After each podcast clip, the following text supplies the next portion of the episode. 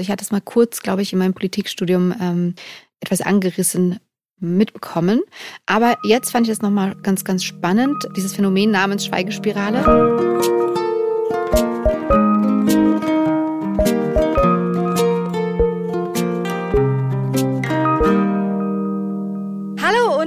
Herzlich willkommen bei unserem heiteren, fröhlichen Podcast Hallo Hoffnung, der Podcast, der euch ein, ja, ein kleines Tortenstück der Hoffnung auf einem hübschen Porzellanteller serviert.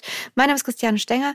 Ich bin heute gut drauf. Ansonsten ähm, tanze ich gerne und schreibe ab und zu und podcaste vor allem mit meinem wundervollen anderen Podcast-Teil. Hallo, bist du da? Ich bin da. Ich bin Stefan Finn-Spielhoff. Ich bin Autor und Texter. Mein Lieblingsmotto ist, alles geht vorbei, nur die Wurst hat zwei. Und es ist ja nicht so, als hätten wir diesen ganzen Podcast nicht gerade schon mal komplett neu angefangen, weil gleichzeitig so viele Dinge schiefgelaufen sind, dass ich meine Überzeugung, dass dieser Tag einfach der seltsamste Tag des Jahres ist für Leute wie mich, ähm, absolut äh, äh, äh, Glauben schenke. Ich bin so gespannt, wo du mich heute hinführst. Ich bin auch gespannt, ob es jetzt läuft, weil es war tatsächlich, glaube ich, ein Ersterlebnis, dass wir quasi abbrechen mussten, äh, um nochmal neu anzufangen. Äh, es hatte eine bestimmte Form der Komik äh, und wir wissen ja, dass ich dazu neige, wenn ich sehr müde bin, ähm, ein bisschen auch überdreht zu werden. Aber ich hoffe, jetzt kriegen wir es hin. Und ähm, ansonsten, wie geht's dir? Also du hattest schon einen wilden, verrückten Tag, wie ich raushöre. Heute ist einfach der, ich lege mich einfach hier nach ins Bett. Bestell mir noch eine Pizza und sage, gute Nacht, Leute, ich, ich bin raus mir noch eine Serie an und dann war es das. Aber auch im Bett, auf dem Laptop, nicht am Fernseher, sondern noch, noch weniger Reibungsmomente geben. Aber sagen kann, Leute, es ist, ich, es ist vorbei, Leute. I can feel you. I can feel you. Ich habe aber noch eine gute Nachricht für dich, lieber Finn. Und ich weiß hm. nicht, ob du das schon mitbekommen hast. Es ist ein bisschen, bezieht sich ein bisschen auf unsere ältere Folge, als wir über ähm, deine Demonstrationserfahrungen ähm, gesprochen haben. Und ich weiß nicht, ob ihr es mittlerweile mitbekommen habt. Äh, es wurde ja auch noch weiter demonstriert und es gab ja kurz nach den Demonstra Demonstrationen auch die Meldung, dass ähm, die AfD tatsächlich in den Umfragewerten, so was würden sie wählen, wenn morgen Bundestagswahl wäre, um zwei Punkte gefallen ist, also umgegangen ist. Und damals war meine erste Reaktion, ja, stimmt eigentlich, voll wenig. So, es war, ich fand es natürlich super gut, dass es so ein größter Absturz seit zwei Jahren war, aber dachte dann, ja, zwei Prozentpunkte immer noch viel zu viel. Äh, aber dann ähm, habe ich äh, einen, vielleicht, falls ihr es noch nicht gesehen habt, einfach nur, falls er auch wieder in Demonstrationslaune kommt, dass ihr da äh, nochmal einen positiven Schwung mitnehmt. Ähm, falls ihr es nicht schon längst gesehen habt, aber Erik Marquardt hat danach getwittert, ja, ja, die AfD hat bisher nur zwei Prozent verloren und ist auch immer noch stark, aber zwei Prozent Verlust bei 50 Millionen Wählenden sind eine Million Menschen. Und das bedeutet, dass, oder jetzt nochmal hier original zitiert, damit hat fast jede Person, die am Wochenende an einer Demo teilgenommen hat, quasi eine AfD-Stimme vernichtet. Was für ein Erfolg. Weitermachen, wir sind mehr. Und das hat mir richtig gute Laune gemacht. Ich war noch nie gut in Mathematik und glaubt dir das jetzt einfach mal. Ich ja. möchte aber auch daran erinnern, das habe ich in der Folge nicht, nicht erzählt, es gibt einen ein Song von T.S. Ullmann, wo er sagt, dass es also einen melancholischen Moment einfängt, wie man sich fühlt. Und er nimmt unter anderem das Bild ähm, der Sonntag nach einer Landtagswahl, mhm. ähm, weil man da ja immer ganz enttäuscht ist, wie super stark die Rechten geworden sind. Und ich muss uns auch darauf vorbereiten, dass eventuell die AfD super krasse Wahlergebnisse einfährt, obwohl so viele Menschen auf die Straße gegangen sind. Aber das sollte uns auf keinen Fall entmutigen, sondern eher dazu anspornen, noch mehr zu tun. Das auf jeden Fall. Und ähm, was ich heute als Hoffnungsschimmer mitgebracht habe, ist eine Theorie, die uns vielleicht dabei weiterhelfen kann, äh, eben weiterzumachen und eben nicht in Missmut zu verfallen, sondern dass wir etwas tun können, wenn wir eben etwas tun, zum Beispiel darüber reden. Denn über was ich heute reden möchte, ist das faszinierende äh, Konzept der Schweigespirale von Elisabeth Nölle-Neumann. Ich weiß nicht, ob du davon schon gehört hast. Elisabeth Nölle-Neumann hat ein Buch geschrieben, Die Schweigespirale, öffentliche Meinung, unsere soziale Haut. Und ähm, es ist 1980 erschienen, wenn oh. ich mich nicht oh. täusche. Und vielleicht hast du schon mal darüber gelesen. Ich habe noch nie davon gelesen und noch nie davon gehört. Äh, genau, und es geht, das ist total super. Ich auch äh, tatsächlich habe ich jetzt, also ich hatte es mal kurz, glaube ich, in meinem Politikstudium ähm, davon ähm, etwas angerissen mitbekommen. Aber jetzt fand ich das nochmal ganz, ganz spannend, dieses Phänomen namens Schweigespirale. Und zwar ist es quasi äh, eben von der Kommunikationswissenschaftlerin Elisabeth Nolle-Neumann eingeführt worden, dieses Konzept, um eben psychosoziale Mechanismen äh, aufzulegen, die eben unsere Meinungsbildung und äußeren Äußerungen eben beeinflussen können. Und äh, die Schweigespirale, ich finde es erstmal ein sehr gutes Wort, weil es so bildlich ist, ähm, beschreibt im Wesentlichen, dass äh, Menschen dazu neigen, ihre individuellen Überzeugungen zurückzuhalten, wenn sie eben den Eindruck haben, dass ihre Meinung in der Minderheit ist. Uh. Und das machen oh. Menschen, genau, das machen Menschen eben, ähm, weil sie die soziale Isolation fürchten, weil wir eben Angst haben und das wissen wir ja alle, dass wir soziale Wesen sind und eben, dass es ähm, früher quasi ein Todesurteil war, wenn wir aus der Gruppe ausgeschlossen worden sind, als wir in der Savanne unterwegs waren und der Säbelzahntiger uns noch aufessen konnte. Und deswegen ist eben soziale Isolation immer so das, das Schlimmste eigentlich, was uns passieren kann. Das ist auch in unserem Gehirn heute noch abgespeichert. Und deswegen beobachten wir eben ganz ständig und andauernd, äh, wie andere Menschen sich verhalten, ähm, um eben einschätzen zu können, ob das, was wir sagen, vielleicht dann eben auf Zustimmung oder eben auf Ablehnung trifft. Äh, kannst du mir soweit folgen? Hast du diese Ängste auch ab und zu oder spürst du sie eben? Ich glaube, es kennt auch jeder dieses Moment, wenn jemand was sagt, was total doof ist. Und wo man aber so einen kurzen Moment dazu, sage ich jetzt was dagegen oder eher nicht. Genau. Und wahrscheinlich bezieht man auch so ein bisschen ein, hm, was denken dann die anderen, wenn ich jetzt was dagegen sage? Was haben die für eine Meinung oder sowas? Und ähm, man ist in der Gruppe, jemand sagt was Doofes, kein anderer sagt was Doofes, was dagegen und dann denkt man so, wenn ich jetzt was dagegen sage, sagen die anderen das, ne? Denken mhm. alle so wie ich oder stimmen alle zu, weil man das merkt, weil sie ja nichts gesagt haben.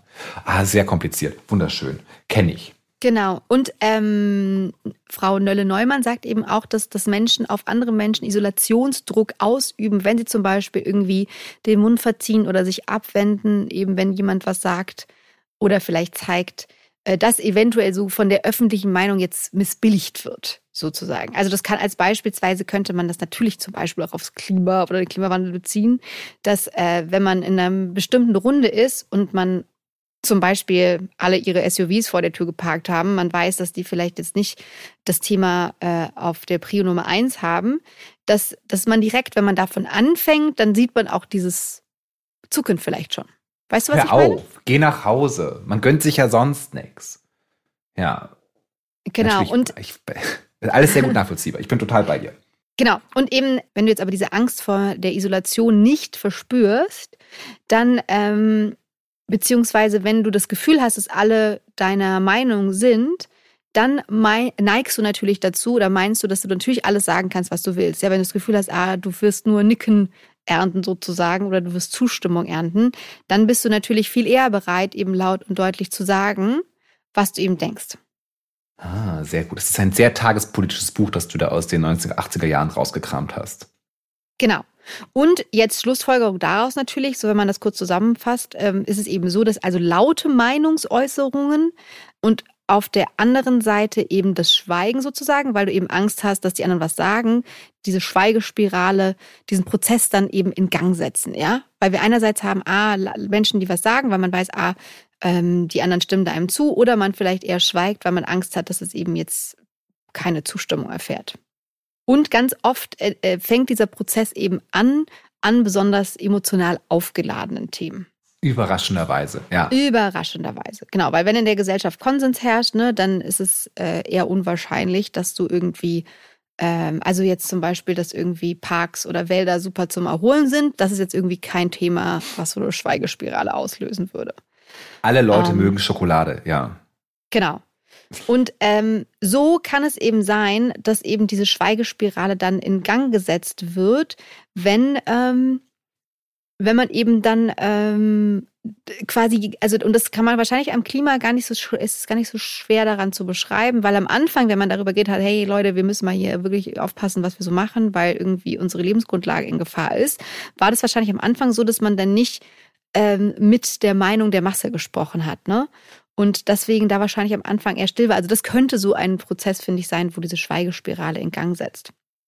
Und das ist aber eben total wichtig, ähm, finde ich, dieses Konzept zu kennen, äh, damit man eben anerkennt, dass es eben super, super wichtig ist, auch trotzdem was zu sagen, auch wenn man vielleicht diese Angst vor der Isolation spürt damit eben dieser Prozess der Schweigespirale nicht in Gang gesetzt wird. Ne? Weil es ist ja dann eine Spirale, die in Gang gesetzt wird. Weil niemand was sagt, sagt man dann auch nichts und dann das nächste Mal sagt man auch nichts und auch nichts und auch nichts. Und die Leute, die du damit beeinflusst, sagen ja dann auch nichts so. Und dann wird das eben so in Gang gesetzt.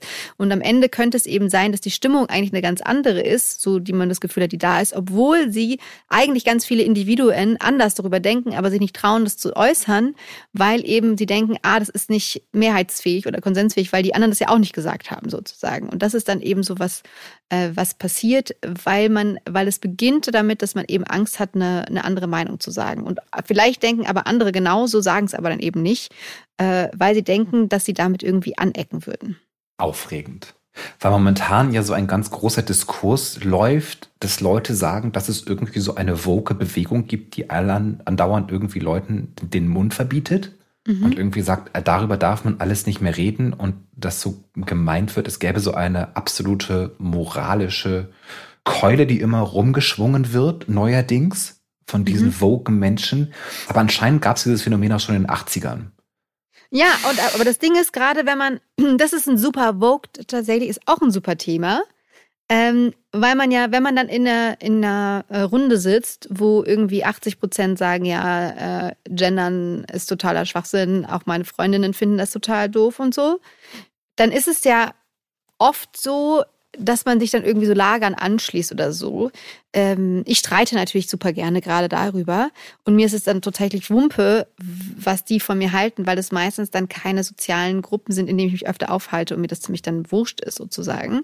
Aber wenn es dann dein Kreis oder dein Freundeskreis ist, der diese Meinung hat und du es eigentlich vielleicht auch ganz eigentlich ganz spannend findest, aber würdest du das da wahrscheinlich eher nicht äußern, weil du dann eben aneckst. Und dann, vielleicht sind es aber mehrere, die denken, ah, eigentlich ist es irgendwie doch ganz wichtig, egal welches Thema es ist, aber man traut sich dann nicht zu äußern und somit bleibt dann diese ganze Gruppe quasi in einer in einem anderen Konsens, als es vielleicht eigentlich sich entwickeln könnte, wenn mehr Leute sich trauen würden, eben auszusprechen, was sie vielleicht eigentlich denken.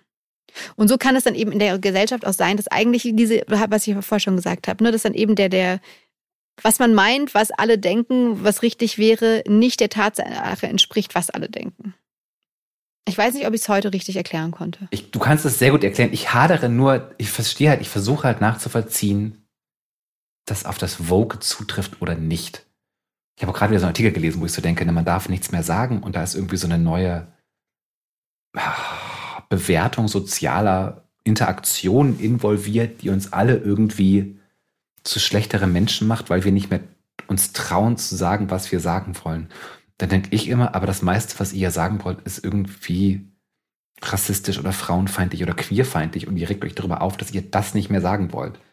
Weil die Schweigespirale, die das einfach so akzeptiert hat, dass ihr so redet, nicht mehr funktioniert, weil inzwischen genug Leute aufstehen und sagen so, Entschuldigung, mhm.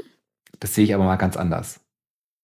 Genau, wahrscheinlich, ja, im, im, in dem Rassismus, ähm, im Rassismus wahrscheinlich, im systemischen Rassismus war das wahrscheinlich lange so, dass man schon bei den Wörtern, um die es da teilweise jetzt zum Beispiel geht, jeder insgeheim schon gezuckt hat, da aber niemand was dagegen gesagt hat, war das dann so, ja, das ist halt, sagt man halt so. Ich glaube nicht, weißt dass jeder da zuckt. Ich glaube, es gibt durchaus grauenhafte, furchtbare Menschen, die grauenhafte, natürlich, furchtbare natürlich, Dinge tun. Natürlich, die auch jetzt nicht zucken. Ja, ja, genau. Und die auch groß an der Macht sind und gerne das da mal durchsetzen. Aber das ist halt so die große Frage. Geht man dann auf die Straße und sagt, hören wir auf damit? Aufregend.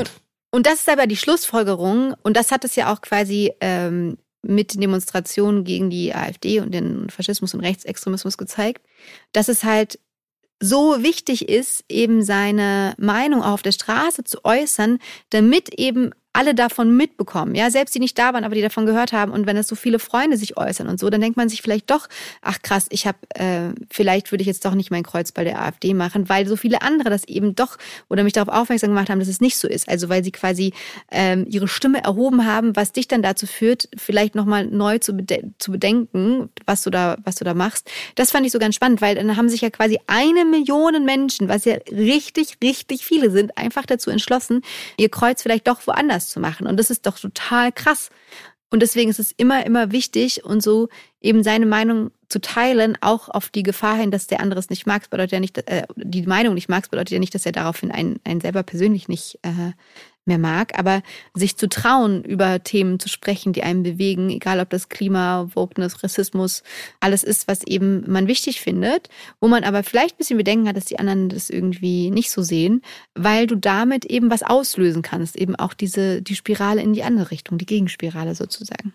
Es ist so komisch, weil ich habe gerade noch mal, also kürzlich aus anderen Gründen, aus Recherchegründen, in die Notizen zu der Folge, die wir gemacht haben, über die lesbischen äh, Seemöwen reingeguckt. Mhm. Ich weiß nicht, ob du dich daran erinnerst, wo es dann unter anderem Forscher gab, die einfach queeres und homosexuelles Verhalten bei Tieren beobachtet haben mhm. und das dann einfach nicht in ihren wissenschaftlichen Begriffen äh, äh und Texten niedergeschrieben haben, weil sie Angst davor hatten, dass sie dann irgendwie äh, aus der wissenschaftlichen Szene mhm. exmatrikuliert werden. Mhm. Genau das ist es ja. Und dann, dann redet ja. niemand drüber und alle sind sich der ja. Meinung, ach ja, queeres Verhalten bei Tieren gibt es nicht. Ich beobachte es, aber traue mich dann auch nicht, es aufzuschreiben, mhm. weil das ja niemand anderes bis jetzt gemacht hat. Hervorragend. Klassische, klassische Form der Schweigespirale. Insgeheim wusste, war das Wissen irgendwie schon da, wahrscheinlich auch bei mehreren ForscherInnen und niemand hat es gesagt, weil damit Angst. man nicht ausgeschlossen wird, ja. Alle hatten keinen Bock, alle haben sich geschämt, alle wollten nicht. Ja, ich finde es sehr gut, die Schweigespirale dahingehend zu unterbrechen, indem wir immer mehr für Menschenfreundlichkeit und Gemeinschaft einstehen. Ich frage mich nur, wie man, weil man ja auch, wenn man sich die AfD anguckt, merkt, dass da auch eine Schweigespirale aufhört. Dass man sich halt auf einmal anscheinend einfach hinsetzen kann und davon reden kann, auf einmal auch Leute mit deutschem Pass abzuschieben, weil die einem nicht gefallen. Und das ist ja auch etwas, wo ich sagen würde, da wurde ja früher auch drüber, ne? Das wurde ja nicht mhm. öffentlich gesagt. Aber wir erleben ja auch gerade, dass es tatsächlich eine Verschiebung des Sagbaren in eine rechtsnationale äh, Richtung stattfindet. Und da frage ich mich jetzt, wie kriegt man, wie kriegt man, also natürlich kann man sagen, die Theorie der Schweigespirale ist wertneutral. Mhm. Aber wie kriegt man das dann hin zu sagen, aber es ist halt, also ich habe sehr viele gute Ideen, wie man das gut argumentieren kann, dass man, äh, dass man, dass, dass das sinnvoll ist mit einem, mit einer moralischen Komponente des menschlichen Miteinanders. Ich glaube, das ist das es tatsächlich. Ich, ich glaube, aufregend. es ist eher, ja, ich glaube, äh, ich glaube gar nicht, dass es so, es geht natürlich schon auch ähm, darum, glaube ich, ist es schon auch gegen den Faschismus so die Idee aufgebracht wurde, auch zur Erklärung, wie das passieren konnte. Weil es ist natürlich super gut, wenn du dich einfach nicht ja. mehr hinsetzen darfst und sagen darfst, öffentlich. Ich finde das jetzt nicht gut. Äh, ich finde, ich möchte jetzt, dass irgendwie Leute mit deutschem Pass abgeschoben werden. Ich erinnere mich daran, dass Eva Hermann nämlich mal eine Talkshow verlassen musste, weil sie irgendwie gesagt hat, dass unter Hitler nicht alles schlecht gewesen wäre. Er hätte ja unter anderem auch die Autobahn gebaut. Ich erinnere mich da so halb dran, dass das passiert ist. Das war so ein kleiner Skandal, dass jemand gehen musste deswegen ich habe heutzutage das Gefühl, dass, dass wir da so ein bisschen an Boden verloren haben. Und inzwischen viel mehr sch schlimme rechtsnationale und auch teilweise faschistische Sachen einfach unwidersprochen ausgesagt werden. Und da wäre ich doch total wieder für eine Schweigespirale. Dass man sagt, nein, das solltest du aber nicht sagen. Können wir ja. bitte einfach mal fünf Jahre lang das Wort Leitkultur nicht mehr benutzen? Das wäre so ein Vorschlag von meiner Seite. Ich weiß, was du meinst. Ich weiß, was du meinst. Das werden wir wahrscheinlich in dieser Folge nicht mehr lösen können. Was? Wahrscheinlich nicht, aber vielleicht an anderer Stelle. Ich finde es sehr schön, dass du uns auf den Weg mitgenommen hast. Ich bin dir sehr dankbar. Ich habe heute etwas gelernt und bin da sehr fröhlich drüber und werde mich daran erinnern, wenn jemand mal wieder etwas ganz Furchtbares sagt in der öffentlichen Gesellschaft und ich nicht sage, dass das damit zu tun hat, dass ich in der Savanne nicht aus der Gruppe ausgeschlossen werden wollte, damit ich nicht von Löwen gefressen werde. Quasi genau so ist es. Genau so ist es gewesen. Und ähm, ja, ihr könnt euch ja mal beobachten, ob ihr ähm, bei euch zumindest quasi diesen Isolationsdruck ab und zu spürt in so einer Gruppe, dass man dann vielleicht doch was nicht sagt, was man vielleicht eigentlich gerade gerne teilen würde. Ähm, das muss aber natürlich der Fall sein. Äh, aber auf jeden Fall ein sehr spannendes Konzept, was einen an hier oder einen an einer Stelle vielleicht ein bisschen schlauer macht. Und mir Hoffnung schenkt, dass wir an eine, also an den richtigen Stellen auch die Schweigespirale aufhalten können. An den richtigen Stellen die Schweigespirale einsetzen und an den richtigen Stellen die Schweigespirale beenden. Okay, das macht mir auch Hoffnung. Das Das finde ich gut. Juhu! Dann haben wir ein äh, hoffnungsvolles Ende äh, in dieser Folge gefunden. Wenn ihr Lust auf mehr hoffnungsvolle Enden habt, folgt uns, schreibt uns, bringt uns Ideen, was euch Hoffnung macht. Wir freuen uns immer, wenn ihr uns schreibt, äh, bewertet uns und ähm, ansonsten wünschen wir euch eine wundervolle Woche und äh, freuen uns, euch dann nächste Woche wieder zu hören. Oder zu Die wundervollste Woche überhaupt. Bis dann. Tschüss, Sikowski. Bye.